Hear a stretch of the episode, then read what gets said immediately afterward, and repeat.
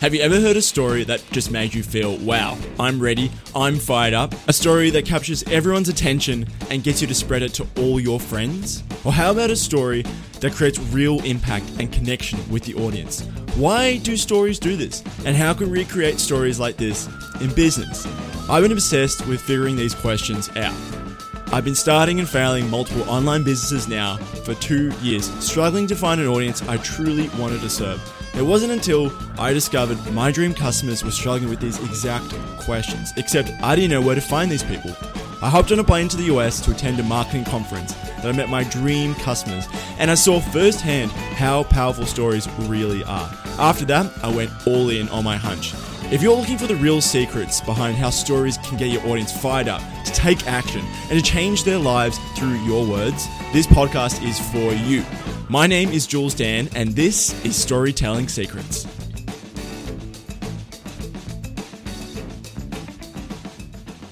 All right, drum roll, please.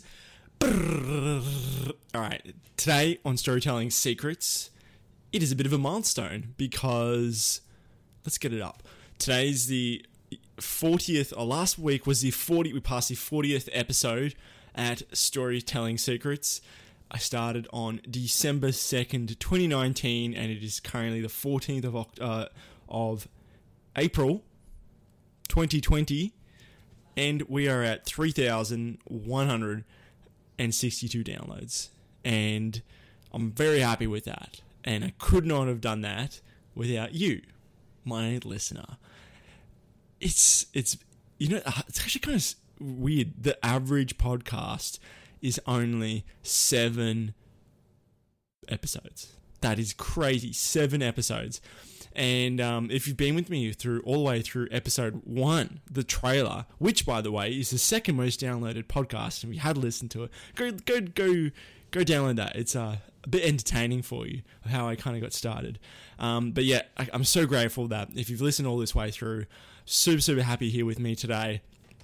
Let me give you a rundown of let's say my basic analytics.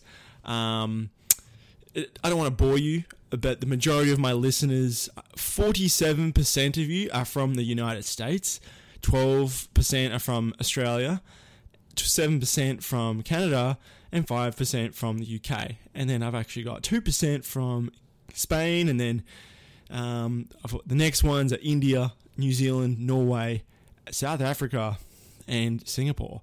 So very interesting, interesting numbers. The top three podcasts uh, for storytelling secrets, if you're interested, have been episode nine with Stephanie Dove Blake from Stranger to Raving Fan Overnight. Num- episode number one, the trailer, like I mentioned, and number two turned canned copywriting into sensational stories by Laurie Lynn. Um, those are the top three, so I would go highly recommend you check them out. But today's episode is um, is going to be titled. Oh, I'm not sure what I'm going to be titling it. I'll be titling it after this, but it's a little little lesson that I learned uh, during Easter. Now, I haven't got a bit. Of, I used to. I'm actually Ukrainian, and uh, Easter is a very big deal for Eastern European countries. I'm actually not from there. I'm just like background is from Ukrainian, from Ukraine, and you know, you go to church, bring your eggs, put them in a basket, special bread, butter, sausage. Priest blessed it. It's a very family orientated thing. First time not doing it because uh, in a different area, even different city from my fam and in uh, isolation. Um, but my girlfriend Gabby rushes over Sunday morning with this Easter egg, a really good one, not some shitty chocolate for two dollars an egg, a really good quality egg. And I look at it, nice shiny wrapper. Uh, it says choc choc peanut brittle and it's thick like you can tap it and you can't hear inside of it. And you're like oh this is really good stuff. I bet you probably had that before. And uh, i break off a bit take a chunk of my mouth and just that creamy really delicious chocolate and roasted nuts hit my mouth and then that feeling of dopamine just hit my head straight away and it was so so so good and um, I put it away in the corner of the room, and we continued to watch our show Mad Men. And uh, probably about two minutes later, I just look at the egg. And I'm like, mm, really want that egg right now. And she's like, just take it. And it was it was probably like nine thirty in the morning. I'm like, yeah, fuck it, just gonna have this, just gonna have this egg. Um, so I ate that egg for breakfast, and I couldn't couldn't resist holding them back. And um, that egg reminded me of what a really good open loop story does inside of an email. Now, what do I mean by that? So, say I had I was given that egg to me during um, say I was just someone gave me that egg, they gave me a chunk, and uh, it was so so good, and and they left in the corner, and then I went to go grab it, and then out of nowhere someone takes it away and says, "Nope, you can't have any more until tomorrow," and then you can have a little bit more. And that is the essence of what a really good email is. Um, you want them having it so that or you want them to consume a little bit and if they don't have it they're restless for the next bit they you know they've got this psychological urge to just cons- to want more and to finish it off. And that finishing it off is what is what's called a close loop. And uh, if you've been aware of this before you know russell brunson teaches this many many marketers teach this um, but quite frankly, I'm not seeing a lot of it in um, email follow-ups. And now is the perfect time if you are just you know strapped for time, uh, so you don't you've got a bit more time on your hands. Um, you've, you haven't been really sure what to do with say your email follow-up. Now's the perfect time to create say an open loop email sequence. And they're really, really good. And I want to give you a few tips from. This is part of my morning routine. I'm actually really sharing a bit of my private life here. Ah, oh, good on you, Jules. Um, but part of my new morning routine I'm so so blessed to be had to have this. Wake up, walk two minutes down to the beach, do some sprints on the sand. There's not many people there. Go into the water. It's really nice and refreshing. Come back inside, have my coffee, and then I start handwriting really profitable emails that have been um, that have that have asked around for a few people, and uh, they said these are a few people who these are the emails that have made a shit ton of money, basically. Um, so I've been handwriting them and then deconstructing the psychology behind why they're really, really good. And today I'm going to give you a few tips on how you can recreate this open loop inside of your emails. And uh, this is a part I really, really love. And um, this is the emails for the credit are from Matt Pollard, P O L L A R D. And um, I really, really like this at the beginning, and that he says, I'll just I'll just leave with the opener by the way. Before I start today, I have a quick question for you. Question: Do you think a naturally shy communicator with a real with a reading disability and low self confidence could be a team of naturally gifted salespeople? Think about that answer. No one ever guesses right on the first try. Go ahead and take a guess anyway. I'll tell you the answer in tomorrow's email along and along with why it desperately matters to you. All right, what is going on here? Okay, we haven't even started the email, We've already got an open loop, and we're not going to close it. And I love, love, love the intro of this because, and something you can do as well, is that is I'll read it again. Do you think a naturally shy communicator with a reading disability and low self confidence could beat a team of naturally gifted salespeople at sales? So if whatever niche you're in, what is that insecurity that your customer might have? What are those fears that they have? And um, how do you translate that in a in a question? And especially if it's happened to you, and you were those, and you were that person with that insecurity and those fears and those doubts, and um, and you sort of slot that in at the very beginning because they're they're going to be reading an email with some skepticism that they're going to be sold to, especially right now. Like everyone's just on guard, on barrier. People are still buying, but it's going to be a lot harder for them to buy if you don't talk to them the right way.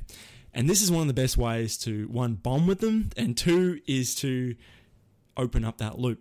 And because he says, I'm going to tell you in the email tomorrow along why it desperately matters to you. Like, you just why does it matter to me?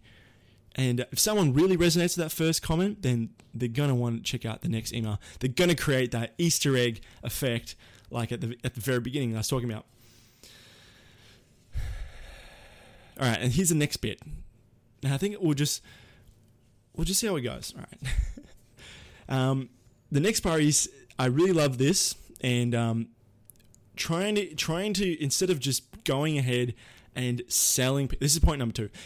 Instead of just trying to just outright sell people, um, the real patterns that I'm seeing in these emails, they're not pitching the features and benefits of their product. Um, it all comes down to belief. So, I being able to identify what are the limiting self beliefs that someone has. Not even that. What are the unspoken beliefs that this person has that they themselves haven't been able to answer, let alone are too embarrassed to front themselves and coach themselves with? And I really like this because he says, I need to warn you about the threat of self sabotage and explain why you need to shatter your existing beliefs on how fast your, your business can really grow today. What is, what's actually happening here? He's planting the seed that self sabotage is the big domino in their mind. Okay, so if he can make them believe that self sabotage is what's stopping them from growing their business really, really fast, which is what they really desire, then they're going to be able to succeed. They're going to want to be able to read the rest of the email. Um, so it's, it's a bit of a jarring question. It's like, I, especially around self sabotaging it, the wrong people will be like, "F you." Um, that's not that's not why I'm failing. It's because of this, this, and this. But the people who are who have gone through everything else you know, they've tried all the strategies and tactics. If you listen to my last guest before, um, Gavin McHale, he said it, he, he'd been through all the content, he'd done everything, and it was more of a mindset issue, and it was self sabotage. Um, it's those really switched on people who who know what's going on. He's the people that those are the people he's talking to in this email, and um, those are little two tips I wanted to give you today and that is to really think of a question about the insecurities and the angst and the um, and the doubts and fears that you have been through that your customer most certainly has, um, and sort of contrast it in a way where it says, like he says. I'll say it one more time because I just think it's so powerful. Do you think a naturally shy communicator with a reading disability and low self confidence could beat a team of naturally gifted salespeople at sales?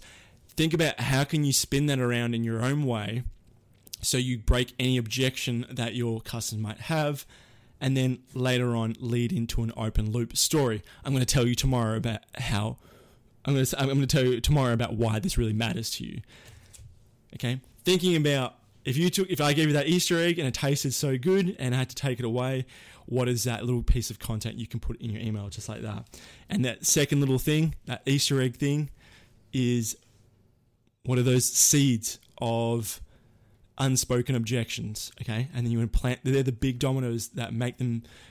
They've tried everything else before, and what is that one extra thing? If they knock it down, then they know. Then you know that they'll do business with you. Those are my little learnings from this week, and uh, I hope you've had a really nice Easter. And you've maybe you've uh, enjoyed some chocolate like myself, and um, for 49% of my listeners in the States, my heart goes out to you because I know you guys are doing it really, really rough out there. So, yep, get busy. Start writing that that email sequence if you hadn't any time. If you if you need some help, I'm going to leave my email in below. Um, I know everyone is really strapped for cash, so you know, more than happy to just like work around that.